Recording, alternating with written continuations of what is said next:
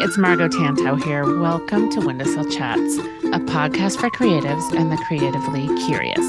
I am so glad you're here. I've spent decades working with artists and being one myself. I've spent time in the trenches figuring out the best way to get something made, how to put oneself out there, and how to get your work noticed and pull yourself up and face the next challenge. Windowsill Chats brings you creativity from a global perspective as I talk in depth to friends I've met along the way. I'm here to bring their stories to you as well as a few of my own and see if there's anything you can pull out for yourself. Maybe a laugh, something you can relate to, and definitely a little bit more community for your quiet corner. So grab a cup of tea or coffee, maybe your paint water, a glass of wine, and join me over in my sunny windowsill.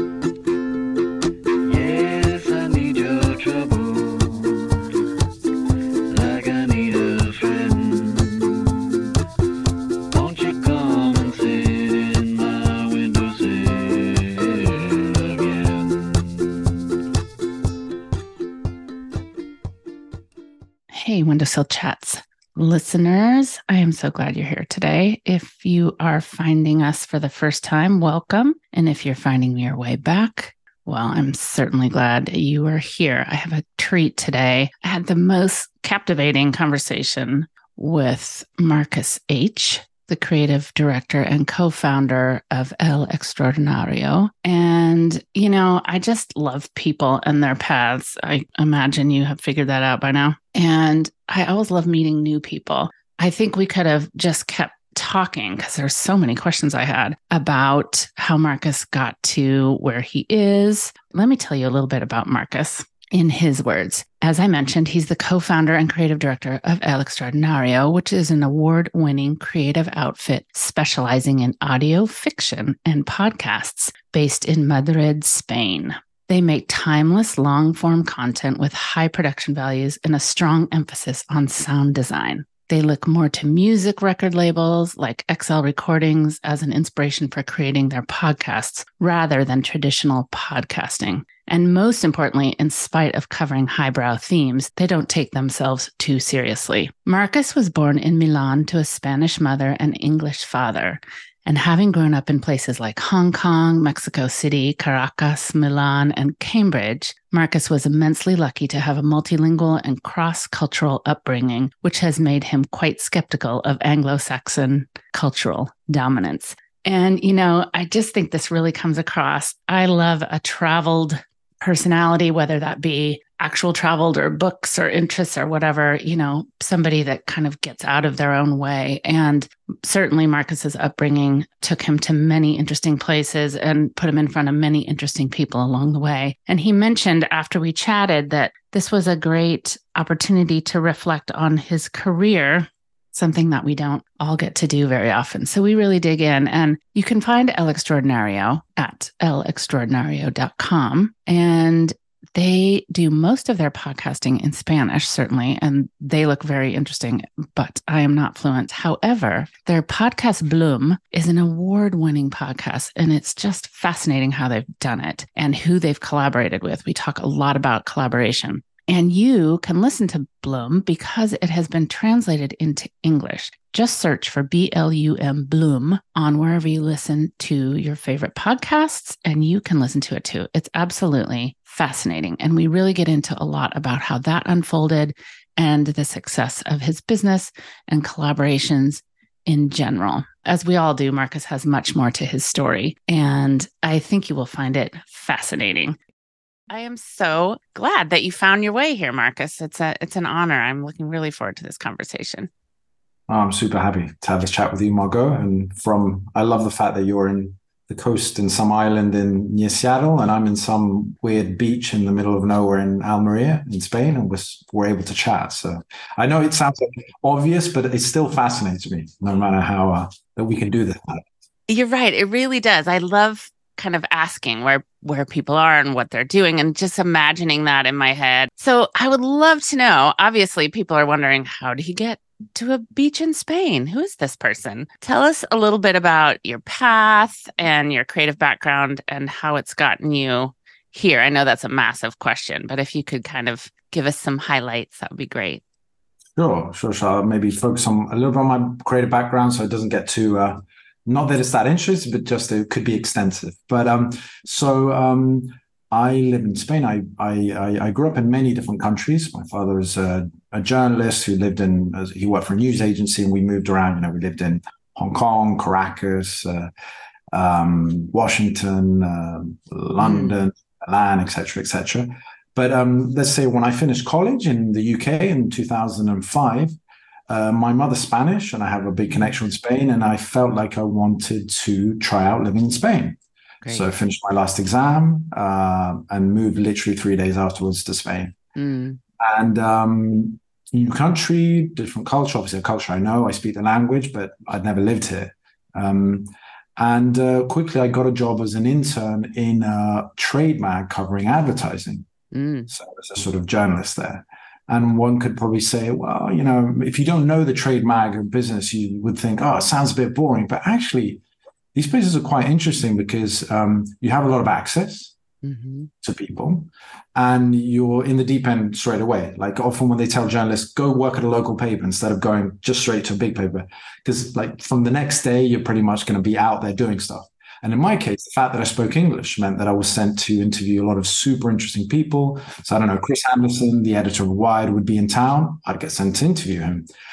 And a lot of people actually want to speak to trade mags in advertising because there's a financial interest. They said, well, if someone picks me up there, it could lead to business. So you end up having pretty good access considering this magazine was maybe read by 10,000 people. So, yeah. so that was a cool, a cool way to actually be a journalist, but learn about advertising and learn about this little thing called creativity, which um, uh, creative directors sometimes try to appropriate to advertising rather unfairly. We'll let them off, but um, it does, you know, following it, seeing what they do, did lead me to learn a lot about um, using creativity to you know, I know people get hung, up, oh, you're selling this or that, you're selling cars, but no, but there's more to it than that. I mean, there's yeah. actual real, the good creativity can be mesmerizing. Um, uh, for example, at that time, we also interviewed, I don't know if you remember, Alex Bogusky, this mm. amazing creative director from the States. Um, so, anyway, you start learning from there. And uh, after a couple of years, we decided, uh, a couple of people who were working there, we decided to jump ship and create our own thing. And instead of doing a, a mag just focused on advertising, we decided right. to do a magazine covering creativity as a whole. Mm, right. Nice jump. A good uh, maybe reference point could be something like Fast Company okay. uh, meets Creative Review in London, but more focused on illustration, creativity, nice. and also the, that frustration. Like, why are we just talking about creativity and advertising? Let's just talk right. about creativity in general. What was also, it called? It was called Yorokobu, Yorokobu, which means to be happy in Japanese. Mm. And um, we, you know, put a lot of attention to the design. Each each um, front cover was done by a different artist, a different lettering. And funnily enough, people were starting to sort of say that pr- uh, print was going into decline. Mm-hmm. Uh, and we decided to invest actually in a print product and a really nicely designed print product, and it worked mm-hmm. um, at first. And also, what happened at the time is that this thing called branded content, this was some, you know, around about 2010, mm. started to become a real thing. And so people would say, Oh, we love how that magazine you're doing. Why don't you do this magazine for us? So we mm-hmm. got a mm-hmm. project with an airline called Vueling, a big airline, which would be something like the JetBlue of uh, low cost okay. airlines in yeah. Europe. We did their in flight mag, and from there we built a whole business doing branded content. Oh, so um, what's interesting about those 10 years I spent there is that when I compare the career, my, father's career, for example, in media, you know, he was in a news agency for 35 years. He would get sent to different places, but essentially the essence of his job was the same mm. writing good copy, good headlines, connecting, uh, you know, with their readers on the wire.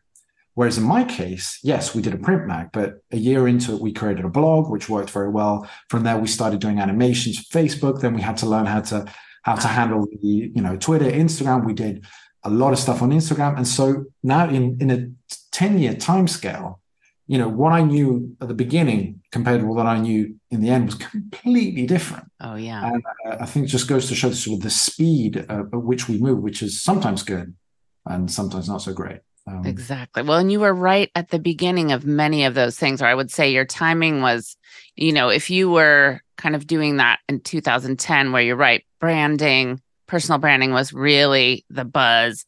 Blogs were still in that um, early stages of they were starting to have advertisers and really brand themselves in a different way and everybody was looking at them and then twitter and social media and all those things to be at that side of it must have been really uh, oh there's lots of words that come to mind but fascinating interesting you know never a dull moment but then you were you were probably leading the way and and making decisions that were affecting many things creatively and i what an exciting place to be.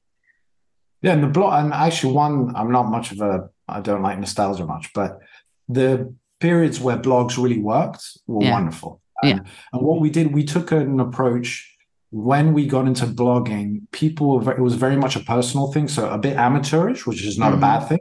Right. And since we were professional journalists, we said, hey, why don't we do like really like professional blog, like reporting, and and it worked for a while. You know, worked mm. for a while until right. you know Facebook started you know monopolizing everything. Uh, but for a while, having that interaction, all those readers, it also you develop a thick skin because you mm-hmm. get you get insults, you get uh, oh, people saying, "Oh, your work is," you know, you've been working on something for a week and saying your work is shit.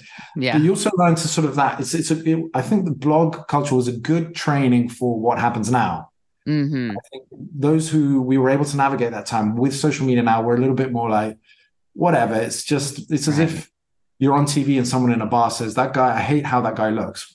Who is that guy? I don't even know him." Right. And big deal. Just do what you do, you know. And, um, well, I think journalists entering into anything like that, blogging or podcasts as you do, um, I think there's so much to that. Some of my very favorite and most fascinating things that I listen to are journalist based because the diving in and digging around and finding things and tying things together and and you know saying it with in a more colorful interesting way that's just it's a gift that i don't feel like i have i mean i have a lot of creative vision to tie things together but the words get stuck behind some filter in my brain so i highly admire the way you do that and and the way you've connected it in your life that's that's a wonderful thing about journalism. There's other things which I think for journalists that jump into creativity are not so good. That sometimes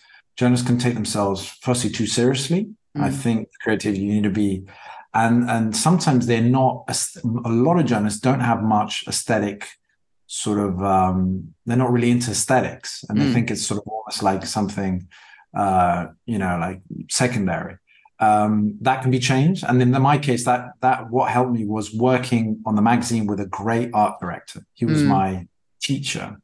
He was someone who taught me about composition, about photography, about choosing illustration and all that. And so being able to meld that all together uh, gave me, you know, a sort of different way to do things. And what you said about journalism, there's bad things about journalism, but one great thing is the ability to dive into something new. Mm. So you can apply that to if you work with a client or brand you receive a brief. And as a journalist, a journalist often needs to be trained to talk about, like if I'm covering, I don't know, Seattle, one day maybe I've got to talk about the uh, uh, the, the, strike of um, trash strike. And mm-hmm. I've got to mm-hmm. read about how does the trash system work? How does this and that? And you, in a few days, you need to study it. Mm. And that can be applied, and that's just great. And you, you, know how to synthesize, and you know how to organize, and and and and, and learn what's important, what's not important, and yeah. you know, and all of that is a great skill to have. Um, it really is. It it it trickles down in so many places in so many ways. Mm-hmm. But I think obviously you're. I mean, I I think journalism is very creative, certainly, but there's different ways, as you say. I, I I think of a teacher I had in high school who, to me, I mean, he was a writer, he was a journalist, he was a storyteller, and he always wore, you know, secondhand, kind of faded um, corduroy jackets. And like he would have scoffed at well he did. He loved to make fun of us the art girls you know? He, but he was the best. And it was i love learning from him as well. And he just had such great stories. But i just feel like obviously to dive into the magazine and to pull that that crew together and where I can see it now with your website, it's so highly creative. It's just that delicious next level. You're paying attention. Um, and that's come along with, you know, I think in life, what are we interested in? What's happening around us?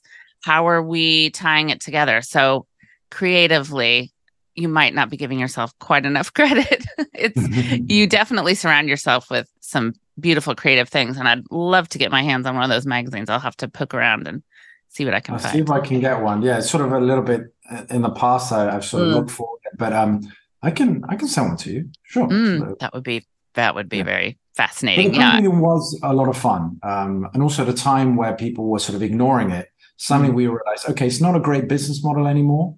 Mm-hmm. But brands, on the other yeah. hand, came to us saying, "Hey, we we we like the quality print for our so basically we do for a hotel company or for an airline, and it Ideal. what we learned, what I learned there was the importance uh, as a, if you ha- have your own creative shop of having your own product. Mm-hmm. Just like I guess in some ways this for you is a sort of your own product, your own yeah. uh, also fun where you learn.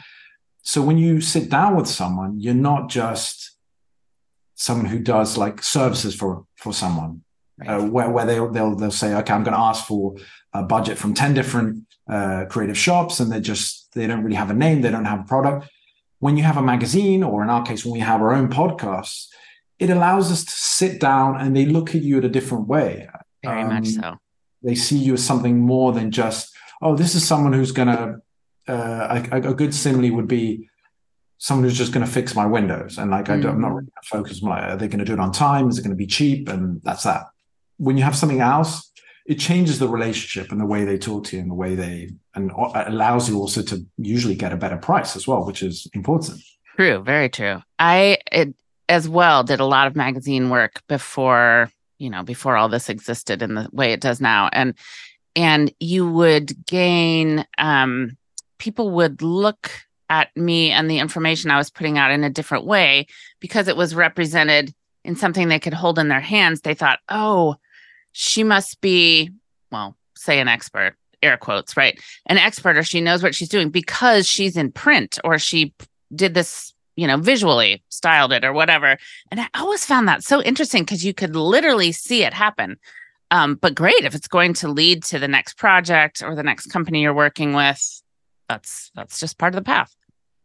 Yeah, rather than just being well, this is the thing with other industries. Sometimes, for example, friends who are architects or movie makers, you know, so often they can spend so long waiting for someone to give them the opportunity to do something, mm. and that, that, for me would be quite frustrating. Whereas, whereas with you know, magazine or drawing or painting, you can just sort of you don't really have to ask permission, right? Um, but from that reflection, that was what led us to when we created our podcasting uh, publishing house that led us to actually um, raise money, not a huge mm, amount of money, mm. just with one of those objectives was raising money so we can create our own products, so we can have our own identity, we can mm. build a brand, a long term, you know, which has a, a long term um, perspective.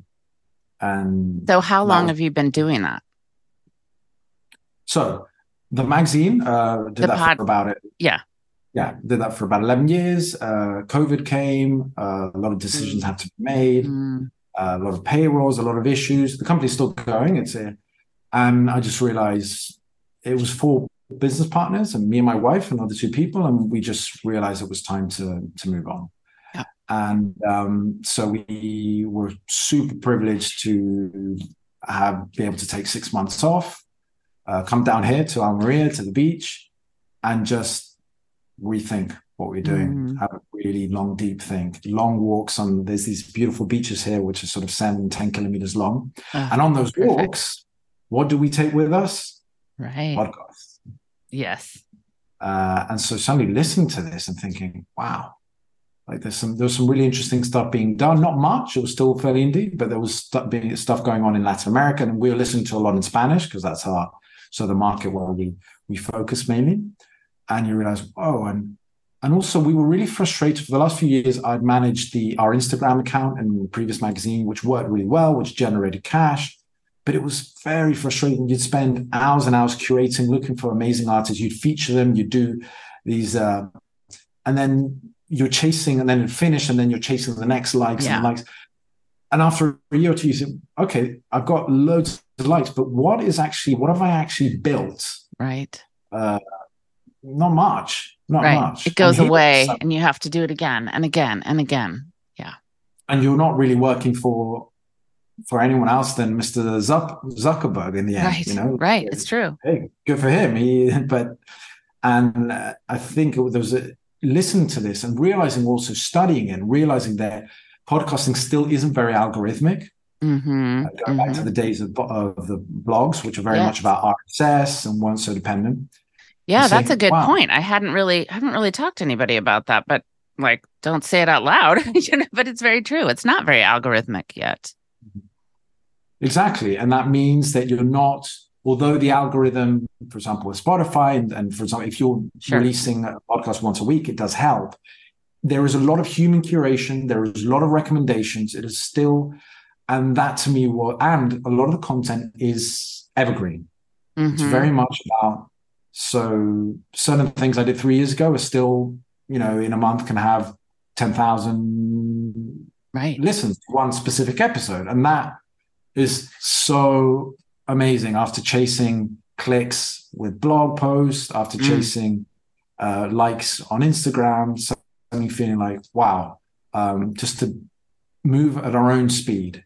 Mhm. Uh, it doesn't mean you're disconnected from the world, but you're not so beholden right. to this uh, this sort of algorithmic craziness. That's a really interesting. And it, it's true. You can, and like you said, you were walking along those beaches and, and we are listening to, to things when we're doing that. And I feel like that's one of the things that keeps it more relevant is you can suggest something to someone or someone can trip over and find you and say, Oh, I'm going to cruise through here and listen to that.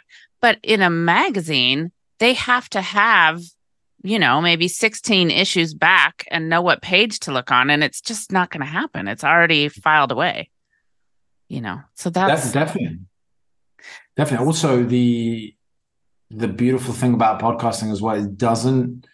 You don't have to sit down like with you know a series on Netflix or even a magazine. You don't have doesn't have to have your undivided attention nowadays. Mhm. Are pretty busy, uh, so you can go for a long walk and it, it accompanies you. Yeah. it's not all encompassing. You your brain is doing some of the work as well, um, so you feel like you're doing the work as well, and it's just amazing to be able to sort of okay i'm doing some sport but at the same time i'm learning i'm i'm i'm, I'm sort of expanding my horizons so tell us what you decided to create then. so from there we realized oh my god this is really like an interesting medium podcasting and from listening to a lot of what was going on we found that most of it was conversational podcasts so you know the best example would be uh, Joe Rogan, or a good example would be what you do, which is a, a great medium. I, I love it. I, I, listen to a lot of conversational podcasts, but there wasn't that much of more uh, sort of documentary style fiction Mhm. uh, things coming out. But it was very much you know once every two months, and we thought, well, you know, this medium is getting more professional. More people want to listen to it, and people are going to want to combine what we thought, just like.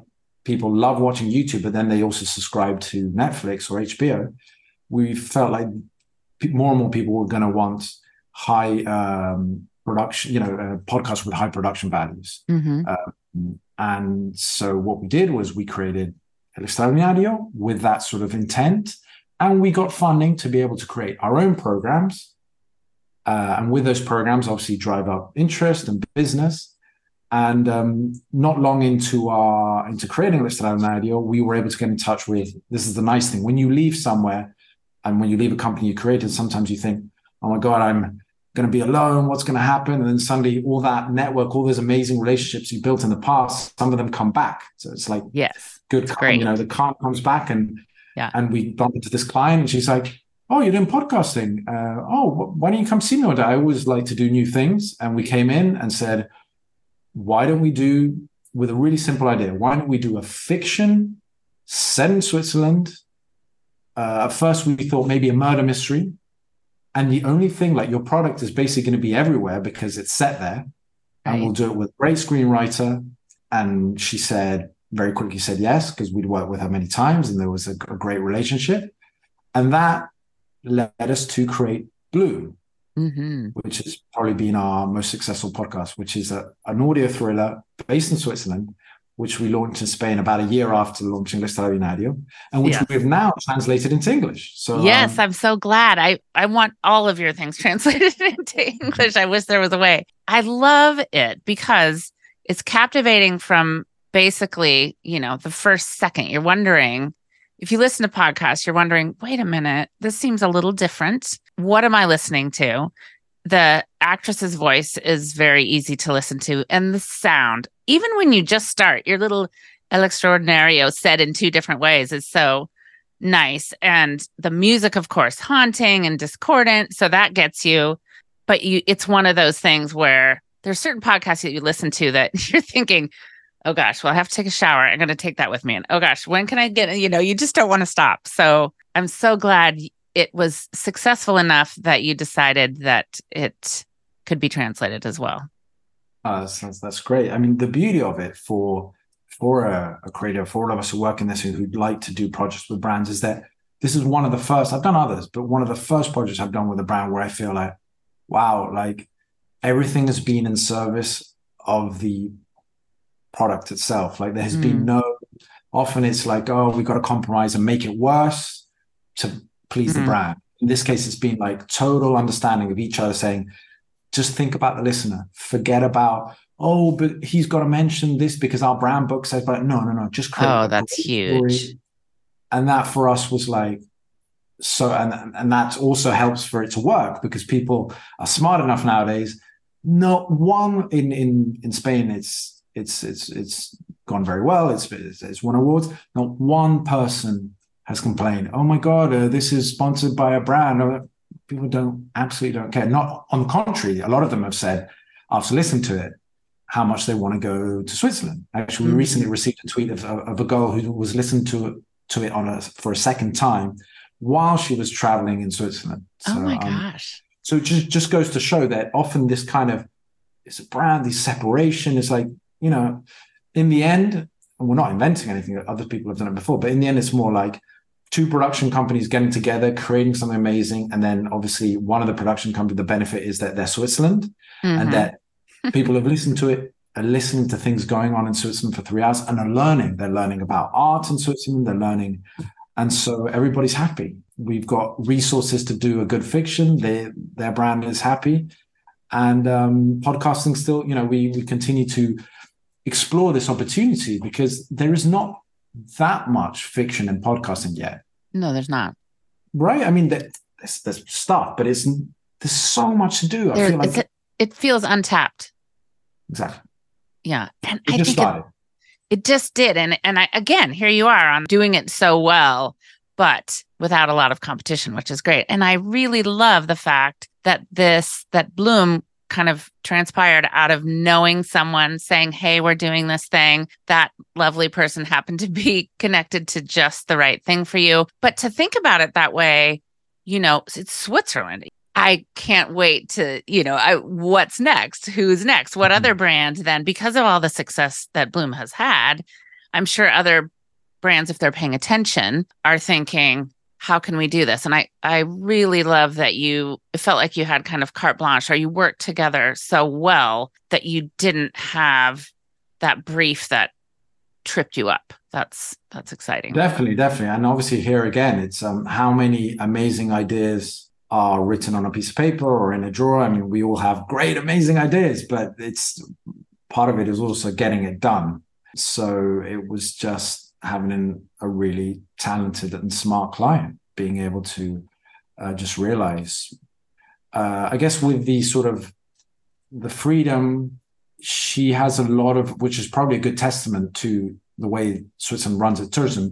As the leader of tourism of Switzerland, Spain, and Portugal, she just has a hell of a lot of freedom. Basically, mm-hmm. like, you know, obviously, like she's got a report, but and that's a good thing as well. Knowing the market and just being able to say, you know what, let, let, let's do it. Let's go for it. Well, what are the real risks? I mean, often the risks are, are overstated. Uh, mm-hmm, and, mm-hmm. Um, and nowadays you do need to do at least what I liked about the way she works is that every year or two she wants to do something new. So I think that's a really good way to make decisions. Nice.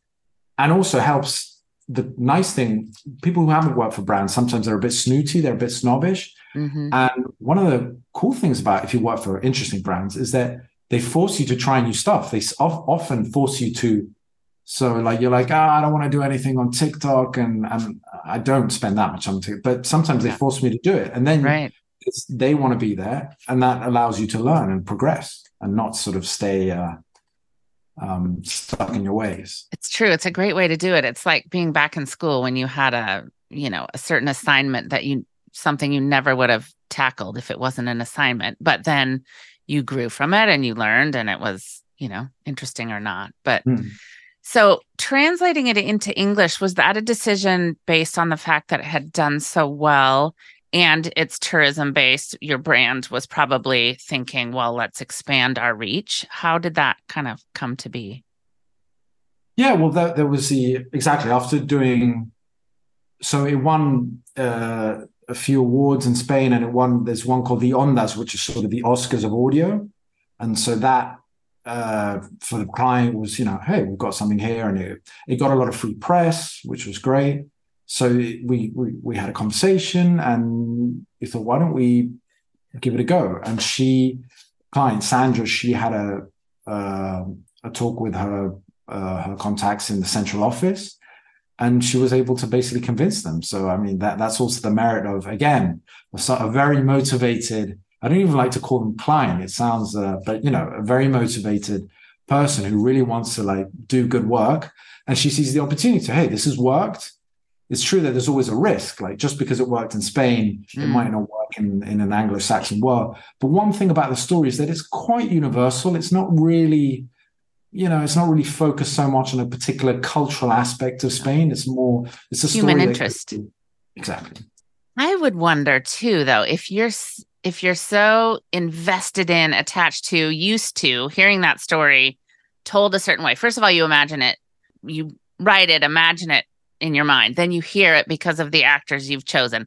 And then you have to hear it all over again with a different set of actors. What was that like? Did you did you look for people that would have that same kind of voice or how i'm fascinated by that process well i think manuel and carmen the the main writers of the the story the creators of the story i think they had an amazing time with that because they flipped out it was like giving it a second life it yeah. was it wasn't a sort of mechanic and boring adaptation it was very much oh my god yes it's the same story but like it's just like I'll give you an example. My my wife says I'm a different person when I'm I'm half English, half Spanish. My mm-hmm. wife says I'm different when I speak to people in English to when I speak mm. to people in Spanish. It's like I have two personalities. Huh. So in some ways, it's the same for them. It was.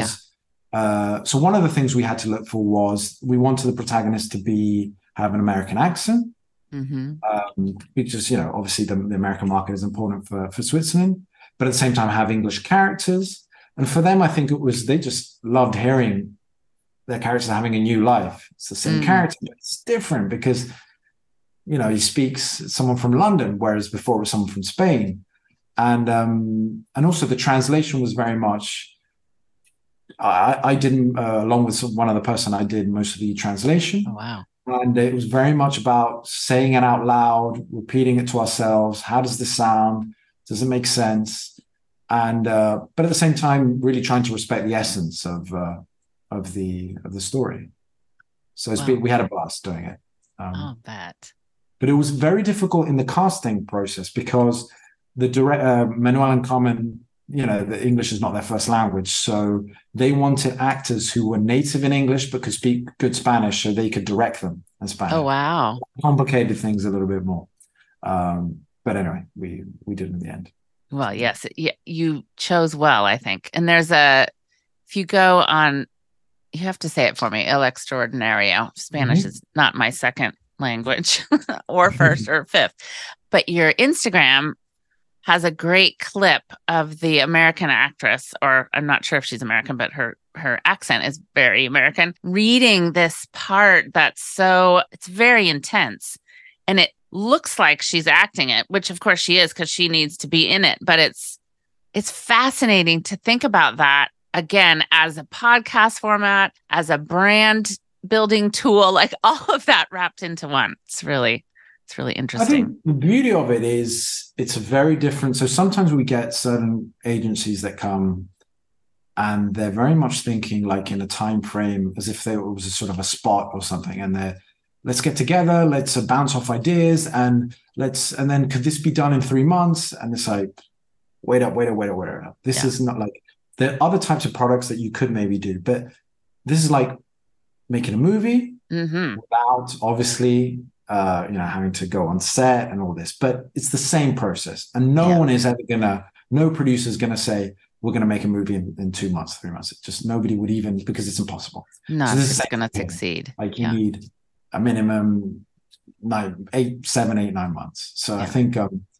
it's you need to it's you need to change, convince them to change the way they work and to be open to say. And so far we've we've managed it, but sometimes you've got to just be stern. Like I'm sorry, you just can't do it that way. It's not gonna uh, because it's a different type of process, a different type of story.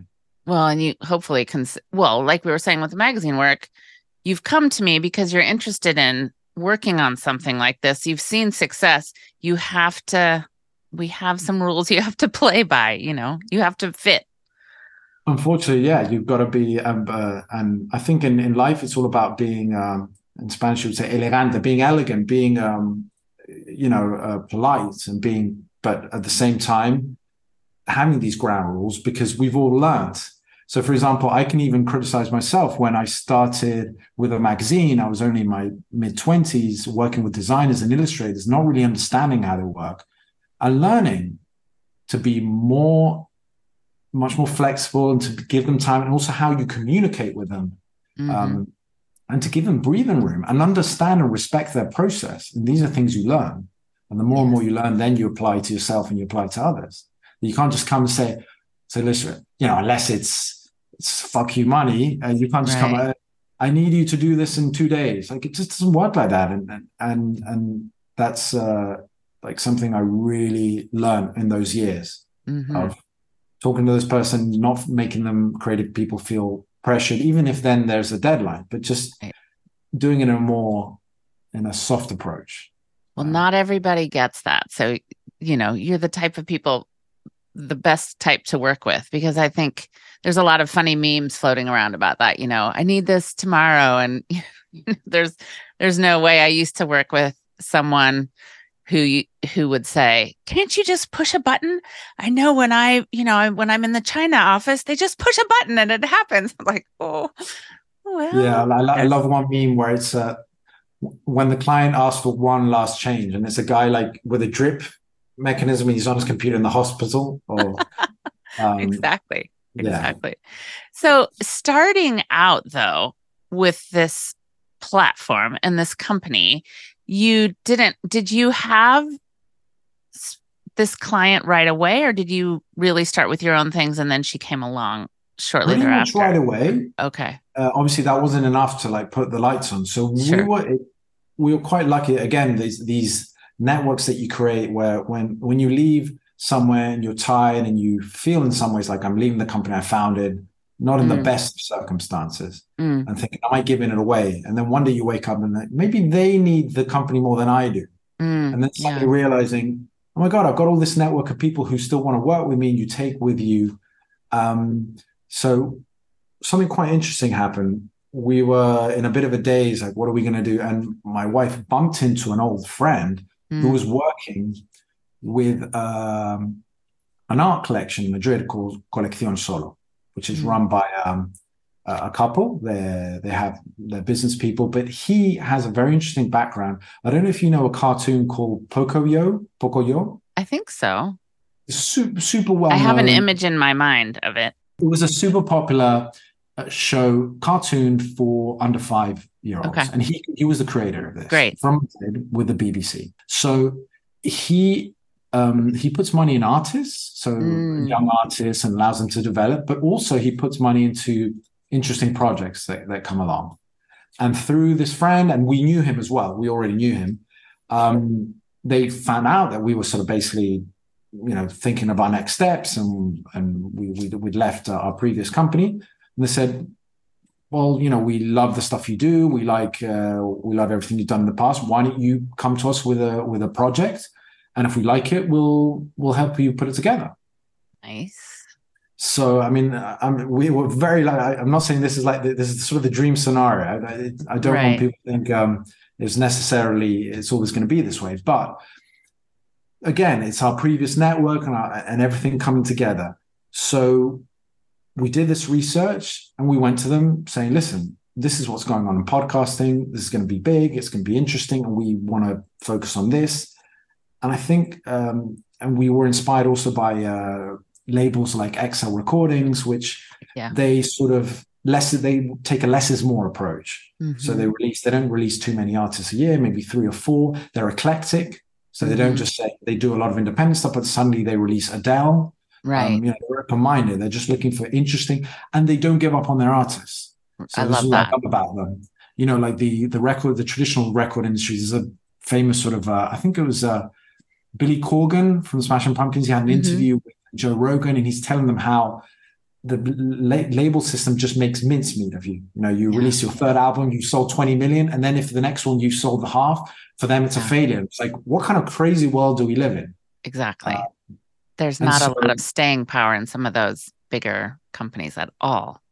Exactly, exactly. So with their help, we were able to create a really small dynamic structure. Like our idea was with this structure, we should be able to do to be self-sufficient, but that doesn't mean we can't work with other people. Mm. So we hmm. hired a sound designer, a really good sound designer.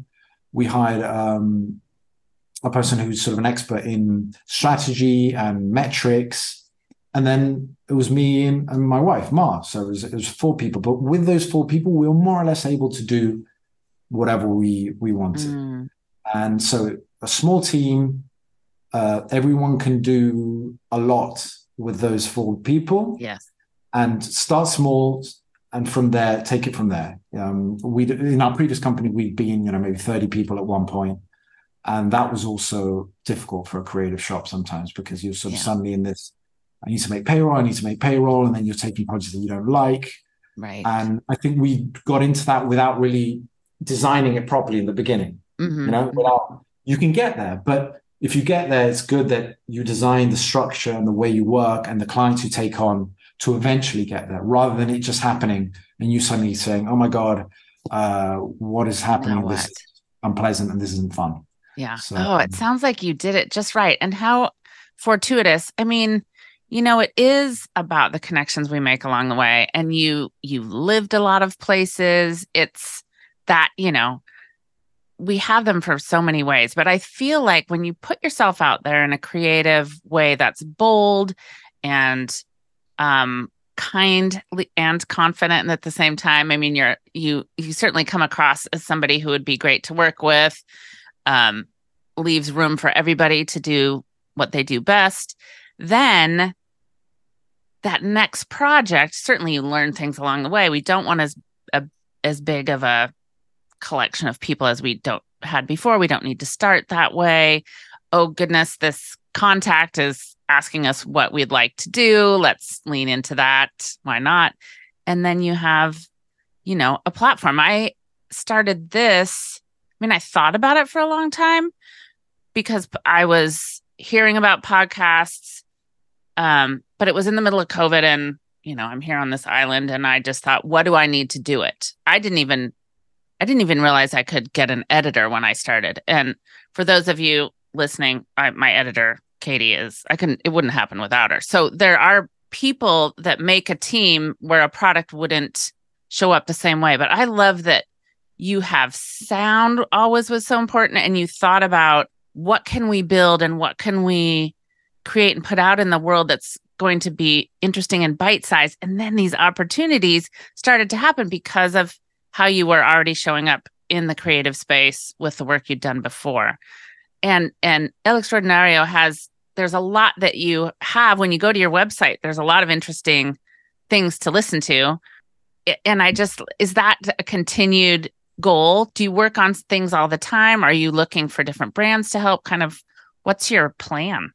Yeah, good question. So obviously, like at first, we did have it planned out. Like this, you know, having good sound design, it wasn't something. Oh, work it out along the way. All those months of research, and 12 years of having another company and seeing the things you don't like, suddenly you've got an opportunity to start from zero and like apply everything in a short space of time. And that's just amazing. And with the sound, it was it was sort of researching podcasting and seeing that for me, this kind of podcast we wanted to do, sound designers were like developers. If you're starting an app, would never like start an app without developers. Right. Well, a sound company needs an, a shit hot sound design. Yeah.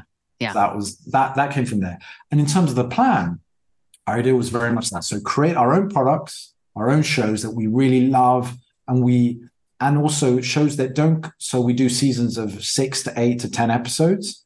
So we put a lot of love, a lot of time into that work, mm. knowing that that's how we can compete as small players. Mm-hmm. We can compete with less is more. We can compete creating shows where you put in, you know, for a half an hour episode, I can put in four or five months. That doesn't mean I'm not doing other stuff, but it's sure. I've got the time. And so that's where you stand out because you've got the mm-hmm. time.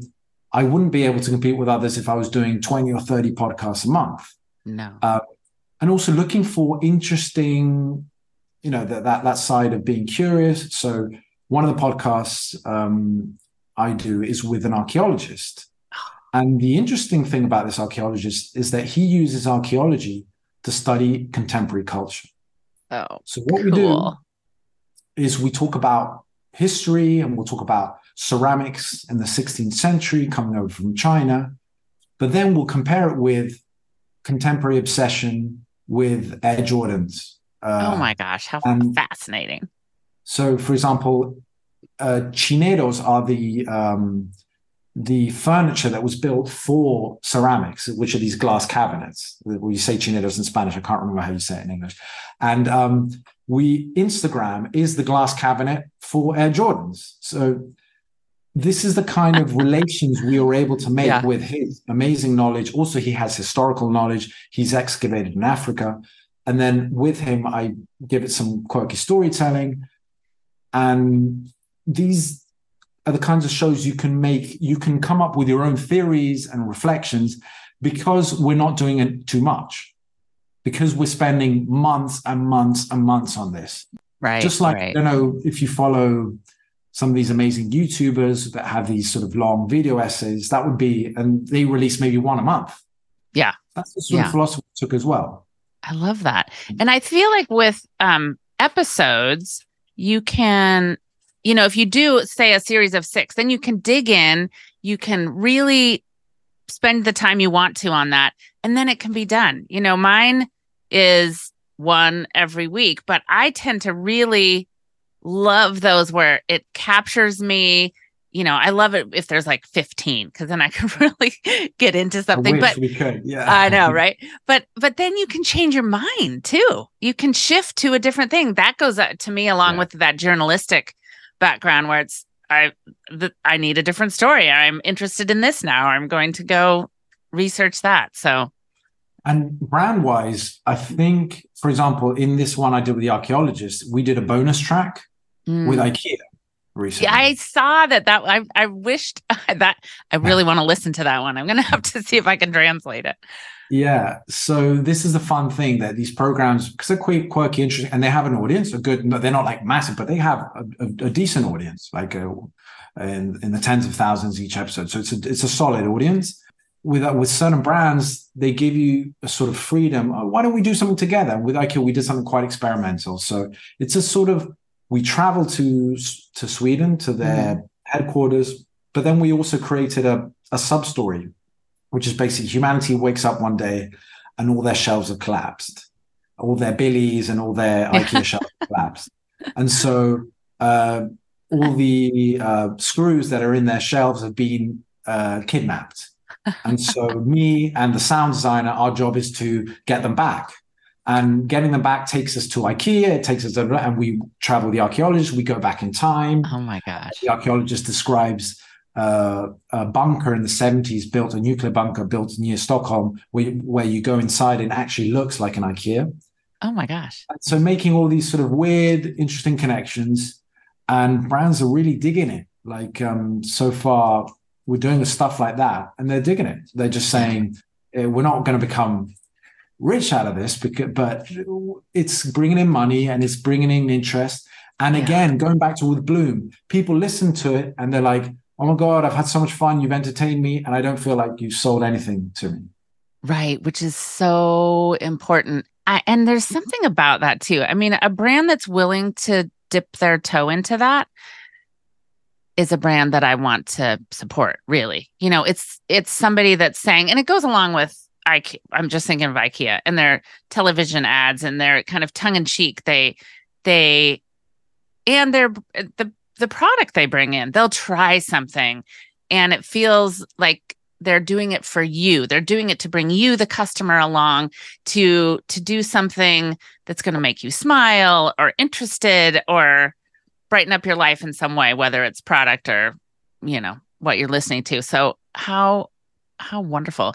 Do you hope to do more with an English speaking market? Yeah, so obviously our main focus is the Spanish speaking world. It's a huge market.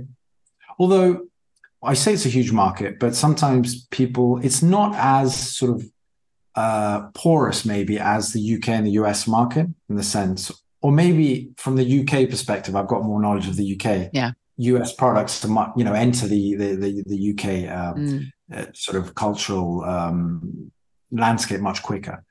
But um, you know, in Latin America, some the accents are different, and some countries don't listen to the same thing. But it is still 450 million people, you know, who speak the language. Yeah, so it does sure. give you. So that's our main focus. However, we are so open to doing more stuff in English, and also as a small company based in in a, in a smallish company country compared to states, I think it's key to like be open. Like the important mm-hmm. is like a good client doing interesting stuff. So if you can, if the good stuff can can attract other good clients, um, there might not be enough of those good clients in your country. So like spread your wings and see if you can connect with other people. So yes, of course, of course, we'd love to do to do more. Although we don't want to lose that focus, we think there's right. so much to do in that in that in right. that world. I think it's about finding the right people to work with, right? So if they happen to if they happen to align and be English speaking, then then we'll just get to hear it in English. Exactly. exactly. Great. Exactly.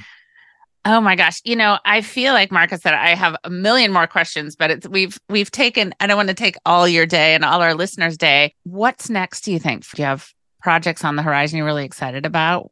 Yeah, yeah. So we've got a couple. So this is the nice thing when um the, the good thing about Bloom is it, it, no one had done something like that in, in the Spanish speaking world. I don't think it's been done much in the English speaking world anyway. I don't think so as well. Either. But um, so it brought certain clients who were like, we want something like that. So mm-hmm. obviously, first thing to say, okay, something like that is not going to be exactly like that, but at least right. they understand they want fiction. So we're working on a couple of really interesting fictions uh, for brands, and one of them I'm really excited about because it's with a it's sort of sci-fi and it's with a really really good Spanish speaking writer, like a script writer. He's oh, nice. amazing. So that I'm really excited. And another one is something quite out of the blue that some people I'd worked with again, going back to the, that network you have five years ago, we created an animation series in Argentina, which worked. They got in touch and they said, Hey, we've got this really cool idea for a podcast. And at first I was like, ah, Argentina sounds a bit like not really our, our remit. And then I started listening to it. I thought, oh my God, the story's so fun. So without revealing too much, it's about um, something that happened on TV, this like really polemical moment on TV, which ended up being the biggest meme in the country. Oh gosh. But the concept behind the program is digging into the backstory, like saying, wait a minute, it's not just a meme, it's not just a fight. Behind it, there is there were issues of tax evasion, anti-Semitism, oh, feminism, wow. um, corruption, etc., etc. And so from that meme creating, and so the story was so cool, it was so interesting. Both of us are small production companies. We're not really doing it to make money. It's more like we're putting our resources yeah. together. And that's out in September. And I think they feel like it's going to work really well in Argentina. And i am really excited about doing something uh, different, something. Yeah. Um, so yeah. Oh, well, stay tuned for that. And I really think often when when it comes from a place of you're fascinated about it and it's coming from the heart, that's when it really sings. It shows up in a whole different way. Sure. And one amazing thing about um, podcasting is that we one of the focus we're going to have is some of our things being uh, taking them to TV. So we have had an offer with one of our shows. Mm. Uh, we're working on how to take it there. And what's so beautiful about it is that, as I said before, architects or movie producers, they can spend years and years and years trying to greenlight a project.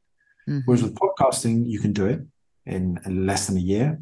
The, the money you need is obviously the, the budget is substantial, but much smaller than, than mm-hmm. movie production and and a lot of people are, are, looking at what's going on podcasting and finding stories to then adapt because it's like a it's like a place where you can experiment where failing is not as uh, painful. Right. and there i think we're going to see some really really interesting things in the next few years. Oh gosh. Well i can't wait to to see. We knew you when. Tell our guests our listeners where they can find you. Where they can find so, Bloom and all the things. Yeah, I'm useless in my my personal accounts, and actually, that's partly like a a, a personal decision of saying, yeah. you know what, I've had enough of social media. So I know I did want to ask you about that, but I yeah, I think I think we've all kind of just uh, it's too much, you know. Exactly. I, I feel like the, the moment I really started ignoring social media on a personal level, I've done my best work. And I think mm. I'm, I'm, sure a lot of other people are finding the same thing. You know what? Mm-hmm. It doesn't matter I'm not saying everyone should do the same thing. I think some people handle it really well, yeah. and other people need it, and other people do it beautifully. But in certain things, it's it's the best decision. I think so we need to find what works for all of us, right? Exactly. Uh, so I think the best place would just be in, in on Instagram, Extraordinario, or, or you know, elextraordinario.com. I think that's where I feel like where best place to find the kind of stuff I'm doing. Perfect. Um, well, it's all in the show notes. And I have to ask before we finish up, Who's inspiring you these days? Who's inspiring me these days? Good question. Um, damn. I know it changes you know, so on the daily. Say, like, tell me like music you like, and you're like, I know I like a lot of music, but right now no one's coming. now, um, I think what's most inspired me recently is actually 19th century literature, um, mm. early 20th century. So, in, especially one writer called Henrik Pontoppidan. So mm. he's a Danish Nobel Prize winner. He wrote a very famous book in Denmark called Lucky Per, Lucky okay. Pair. And um, the book itself was only uh, translated to English and Spanish around about 2012. So he was very much something um, reserved for the Danish and the Scandinavian market. And he's just absolutely brilliant. I feel like literature now, the, the contemporary literature, is a bit it's very fast. It doesn't really d- delve yeah. deep into, yeah. and just that ability to just dig deep into the characters and to, to I find amazing. And um, when you find something like that, you just, I'm so happy. I'm sure it happens right. to, to you. you. You find something, wow, I'm loving this. And you're just like enjoying every moment because you know when it's over, you're going to take a while to, mm-hmm. to, um, to find something like it. I think those are really the best. Will you say his name one more time? Yes, so it's Henrik. Okay. And Ponto de Pontoppidan was a bit of always something. It's P O N T O D I P P A N, and the book is Lucky Per. It's it's a masterpiece. Excellent. and um, it's the, a good example of the problem sometimes in Anglo-Saxon culture where I've, I've, grown up is that we have such a strong media landscape and so much cultural uh, capital that sometimes a lot of these amazing things, which are just as good as what we have, are sort of forgotten because they're not, they don't have the marketing or they don't have the name. Right. So it's good to keep an eye out on these things and also to not be snobby about them because yeah. uh, sometimes, and even you know, the English can be a bit, oh, well, you know, down there in Spain, but like there's amazing stuff happening it's... outside of America and the US. Oh, please. And There's UK, so much. UK. Yes. I th- I just think I'm so grateful, I must say, for social media for making the world smaller and making us aware of a lot more of the creative genius that we can get our hands on and, and just see and experience because it's everywhere.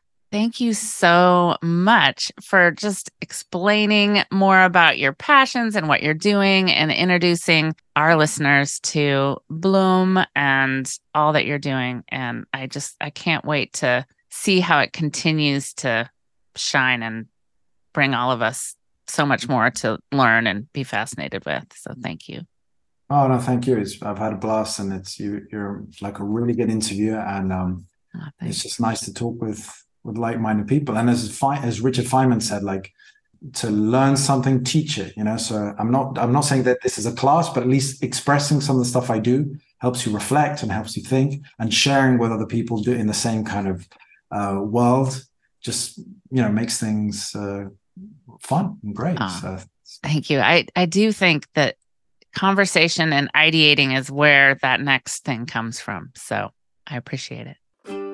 Before you go, I just want to say a quick thanks for tuning in. I hope you found something useful to take away and something to make you think. For those of you listening in on Spotify, and I know there are many, you now have the cool option to show your love for Windowsill Chats quickly and easily. From the show page in the Spotify app, you can simply tap to rate it one to five stars. And of course, I'll really appreciate it too if you leave a review wherever you might be listening. See you next week, lovelies, and I hope it's a creative one.